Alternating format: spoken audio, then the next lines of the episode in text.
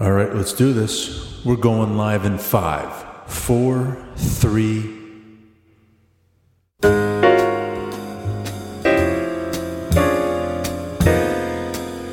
Oh my, just so many business podcasts out there. How can I possibly know where to begin? Here at Intrepid Business, we are about stripping away all of the usual boring fluff and instead focus on showcasing real people doing real business, achieving amazing things.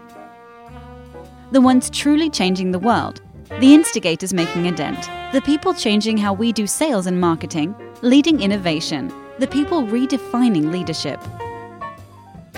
But who are these people? Why do they do what they do? How do they do what they do? Find out on Intrepid Business. And now, here are your hosts.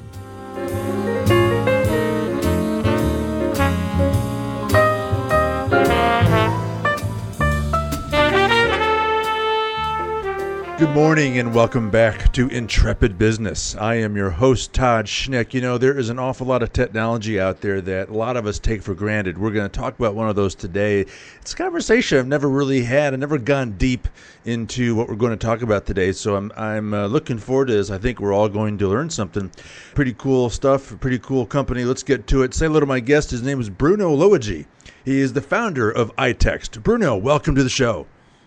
Hello. It's good to have you. Thanks for joining us. Um, you're over there, so it's uh, good to connect with you overseas. So uh, thank you for making time to join us. Uh, Bruno, before we get into a conversation around iText, take a quick second, inform the audience a bit about you and your background. So I'm Bruno Lowagie. I'm born in Belgium, and I still live in Belgium. I had my first computer at the age of 12. That was in 1982. So I was an early adopter. and I wrote my own. So back then, software was really expensive. So I wrote my own database system. I wrote my own word processor. And I even had my own small business at the age of 14. Nice. Because um, so I had this database and I didn't have anything to put in the database. So I went to all these organizations, like cultural organizations or just groups of people, and I asked them, "Can I have your member lists?" And so they, they said, hey, this 14 year old, what, what's he asking our member list, member list for? And so they gave the, their lists anyway. I put them all into my database. And I, when I returned them, I returned them with printed labels. So in 1984, people, when they wanted to send a mail to all their members, they had to write it manually. And now for the first time, they had printed labels. So I gave the first set for free and then they used them and they came back and they said hey we, we, we'd, we'd like another set of labels and then obviously i said well these labels aren't for free and so that's how i sold I had the first label business at the age of 14. that's that's a great story. You know why why is it that all the great entrepreneurs out there all do something interesting like that? Uh, that's a, that's a cool story. All right, well let's dive into iText. So talk mm-hmm. about what that is and how you serve your market. Well, iText is a PDF engine. What does what, what does it mean when I say an engine? Well, before iText, PDF was something that was created on the desktop. So uh, a graphic designer or, or, an author would go and manually type a text or design some graphics, and then he would push a button and create a PDF. Now, why did I write iText? I needed to create PDF on the fly without any human intervention. So, for instance, you have a database and you want to create a PDF automatically without a human having to type the text or whatever has to be in the PDF. I needed this for my uh, at one of my jobs. So I was working at Ghent University, and we had all these students, and I was responsible to rewrite the complete, complete student administration software. And lists of students and report cards and grades and stuff like that. We, we really needed a lot of those documents. And before the project, before I started the project, there was a Clipper application, so a DOS application, that only worked with an HP printer and it couldn't be uh, a network printer. So that was the only way that the application before I started that project could produce documents, so printed documents. And I promised the university, well, I'll create PDF because that way you can see a document on whatever platform you want, or if it's a Mac or a DOS machine or Linux, whatever. PDF is platform independent. So if I give you PDF, you can have these digital documents. Now, one of the things that I, I kind of, the reason why I put so much effort into iText was that I grew up with the dream, or maybe more a utopia, of the paperless office and the paperless world. And so that was something that in the 70s, as a child, I've, I've heard a lot of the paperless world. And my idea was that computers would make this dream happen, would, would, would, would realize that this. But what I saw was that the more computers found their entry into the office, the more paper was produced. And so with iText, I wanted to create something that would bring this dream of the paperless world closer to us. So before at the university, they had documents that were produced by printing them to a printer on paper only. And I introduced this PDF. And of course, at, at start, so PDF as the origin of PDF is it was a format to have a reliable way, way a reliable way to print documents, but it evolved. And my idea was instead of printing, for instance, the, the grades of the students, why not send them by mail in a digital document? That way, maybe students won't have to, maybe we, we won't have to print these documents. Because you have to imagine when, when the graduation of, of students, that's a big ceremony, and then there's this whole stack of paper with all the grades, and then there's chaos of of, of getting your report card and stuff like that. I, I remember how chaotic, chaotic it was when I was in college. And so I said, when I create a PDF, we can mail these documents to the students even before the proclamation. And so that's what happens today. So iText made that possible. And that's what I tried to achieve with iText. Create documents that have added value when compared to paper documents. For instance, in Europe, digital signatures are very hot. So as compared with a wet signature, if you if you put your signature on a paper, you can still change something on the document and the signature won't change. With a digital signature, if you change something to the document, the digital signature will be invalidated. So I'm looking at PDF not from the perspective of the initial goal of PDF, printing documents, but I'm always looking at PDF in the sense of how can I add something to a document that adds value when compared to paper documents? Uh, very cool stuff. You know, Bruno, I you know I, I, do a lot of work in Google Docs, right? And so when mm-hmm. I create a, a, a, document or a spreadsheet or or maybe it's in the form of an invoice or what have you, I can I can flip a switch and, and generate a PDF and then I can email that to someone that's that's that's the old school way of, of, of creating and, and sending a PDF. Uh, help me understand how it works, though. I mean, so you can automate this, and, and you're not talking about one solo entrepreneur like me. You're talking probably about a bigger organization that might see the value of automating that process and, and doing those kinds of, of changes that you were just talking about. How does it actually work? Is, is it a, is it in the cloud? Is it an app? Help me understand how do I actually use iText.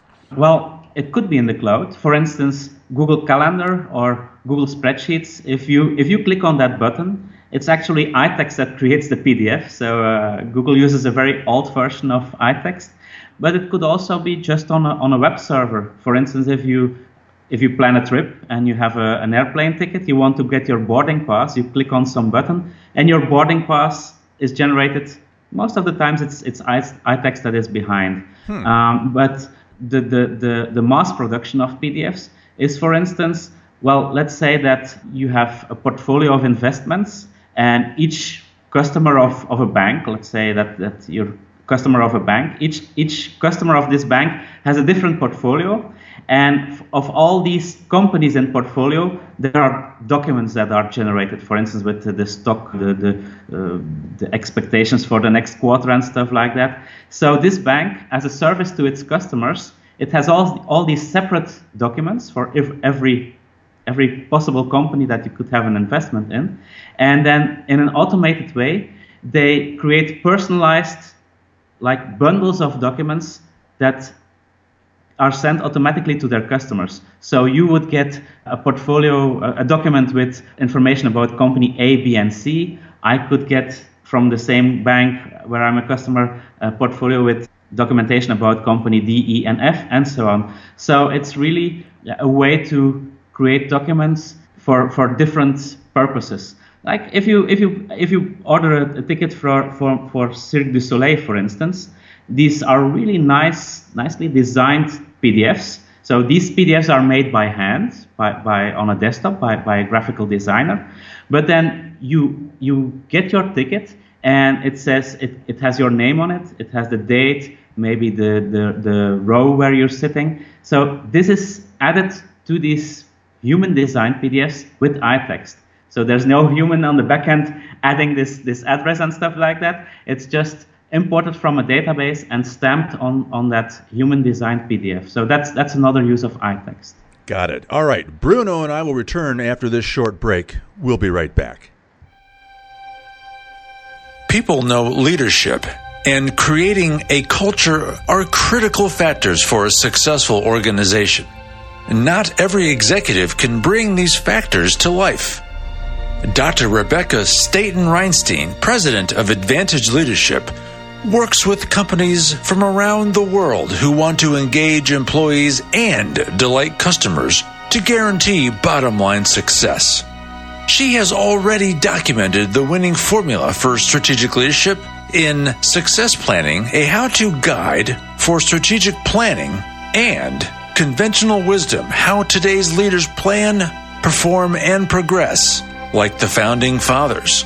To learn more, visit AdvantageLeadership.com. That's AdvantageLeadership.com. All right, I'm back with Bruno Lowagie, the founder of iText. So, Bruno, I've heard you talk about these developer libraries. So, what exactly is that? Why are they important? And it seems to me that they seem to be getting more popular. Is that true? Yeah, so back in the old days when I started writing code, so uh, in the 80s, at the end of the 80s, there wasn't much reuse of code because most of the code was proprietary. So every company protected their own code, and so every company had to reinvent the wheel. And so this changed somewhere well, end of the 90s. So I, I published my first open source library in 98. So what happened was that developers said, well, why not open the source code? Because if so, if everybody reinvents the wheel again, everybody makes the same mistakes or, or different mistakes. But if we open up our source our source code, then the more eyes there are, the more people who will find mistakes and, and fix them. So that's how the first open source libraries evolved uh, or, uh, or emerged. So I published my first open source library in 98 iText, the first release was in 2000. And I distributed iText free as in free beer as an engine mm. so that people could use it in their software so that they wouldn't have to read the PDF specification, so that they wouldn't have to build everything from scratch. And of course, I'm just I was just a single developer, and, and the summer a Portuguese developer joined the project. But of course, we made some mistakes, and there were other people who said, "Hey, I've, I've encountered a bug. Why don't you fix it? Or I have fixed it. So that's how, how the engine became much more robust and much more stable, and how we kind of every time improve the engine, so adding new functionality. And so now you have a stack of, of many different libraries, a PDF library, but you also have for instance, libraries to read Word files or security libraries and so on. And you see that instead of having to create a complete project from A to Z from scratch, you see that developers now take diff different libraries, combine them to create a new application or well could be a desktop application but nowadays it's more like we combine different libraries and we Uh, add our extra sauce, and we have a SaaS application, for instance. Interesting. Really, really cool.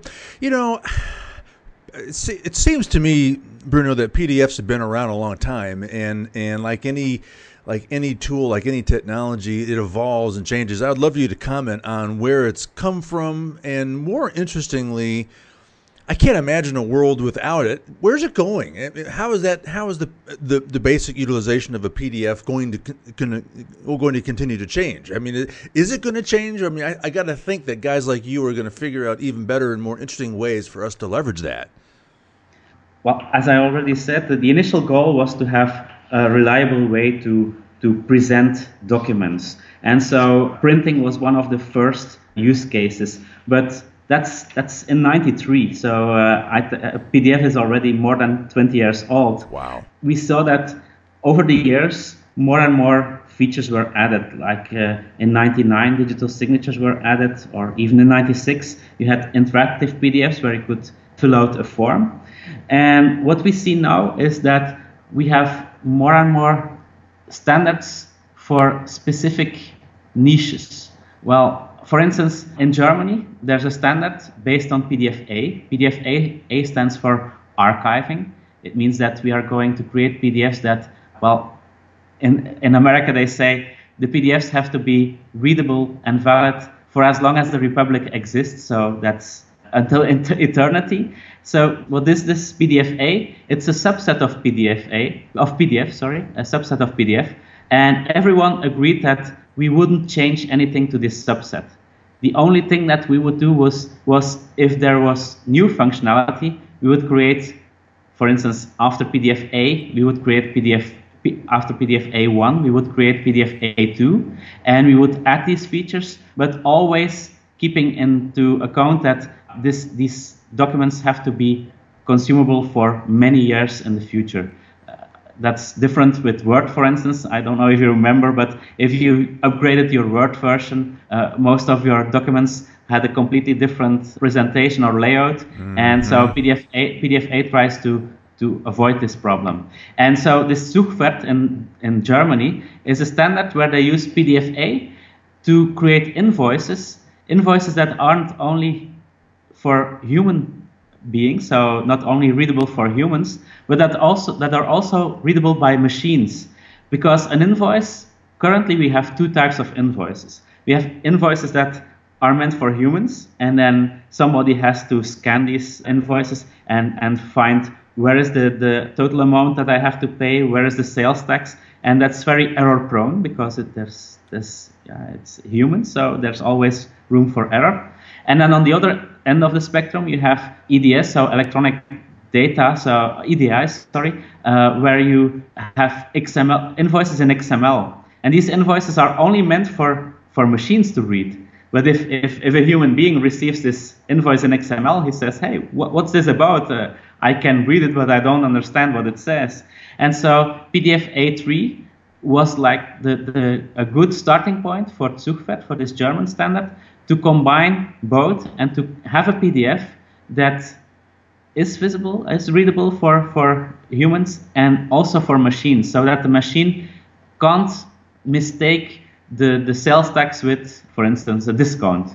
And so everything is, is really structured. So we have structure into the PDF. And such an invoice, for instance, once this standard gets adopted, because it's a standard that only dates from last year, you could send the invoice to your bank and it contains all the wiring, wiring information, so you don't have to fill out a wiring form or, or do any extra work. The bank can just get the wiring information from the PDF and everything goes in an automated way. So that's that's one niche like invoices. That that's one of the evolutions of PDF.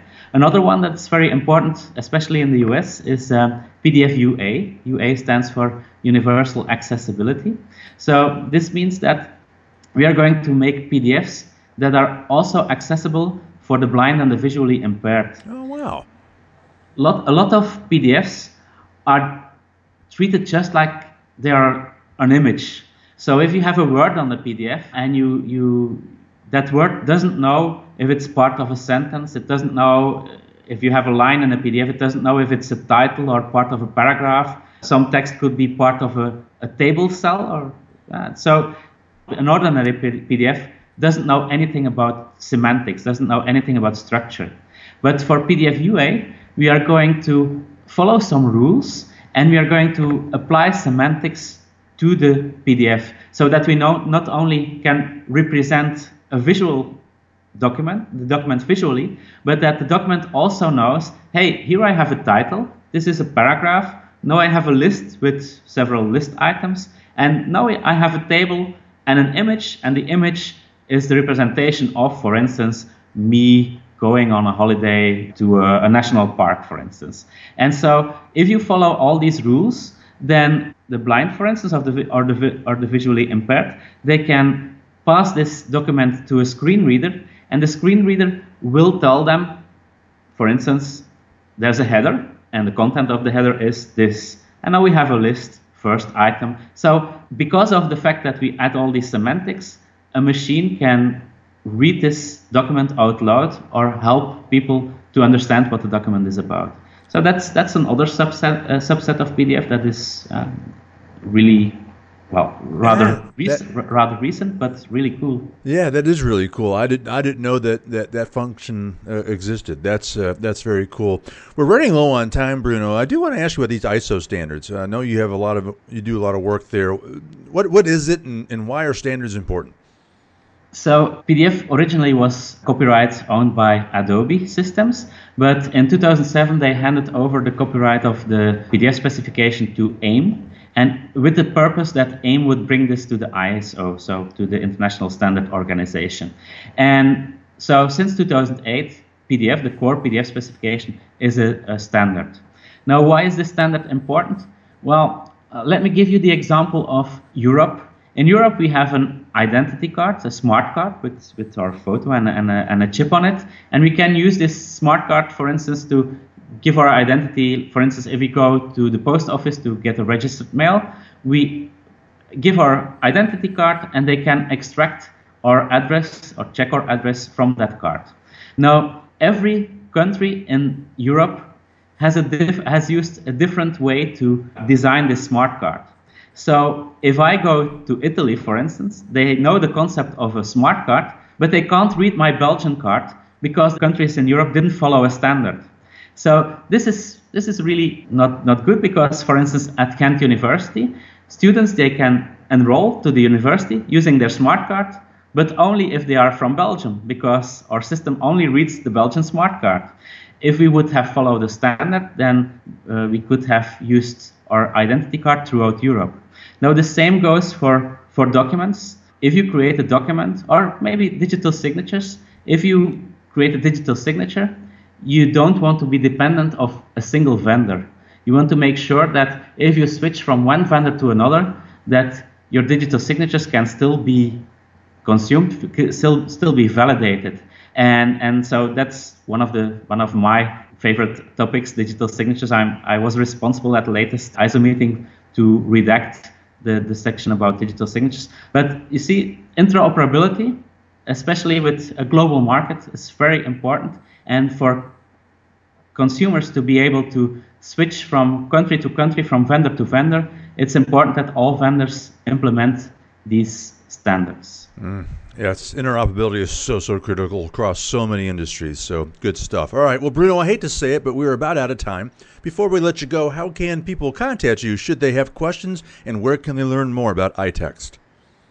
So we have this website, itextpdf.com. That's the, the primary uh, source of information.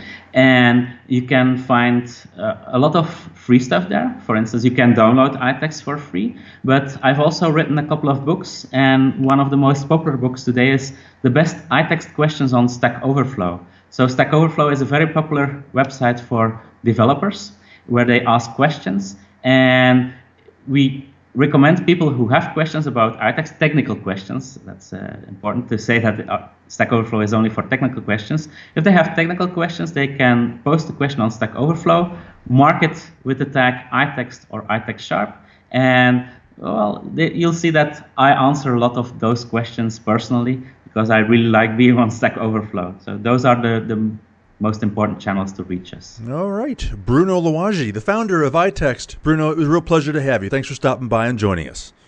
Okay, thank you. All right, well, that wraps this broadcast. Again, on behalf of my guest, Bruno Lowagie, I am Todd Schnick. We'll see you soon on Intrepid Business. All right, great job.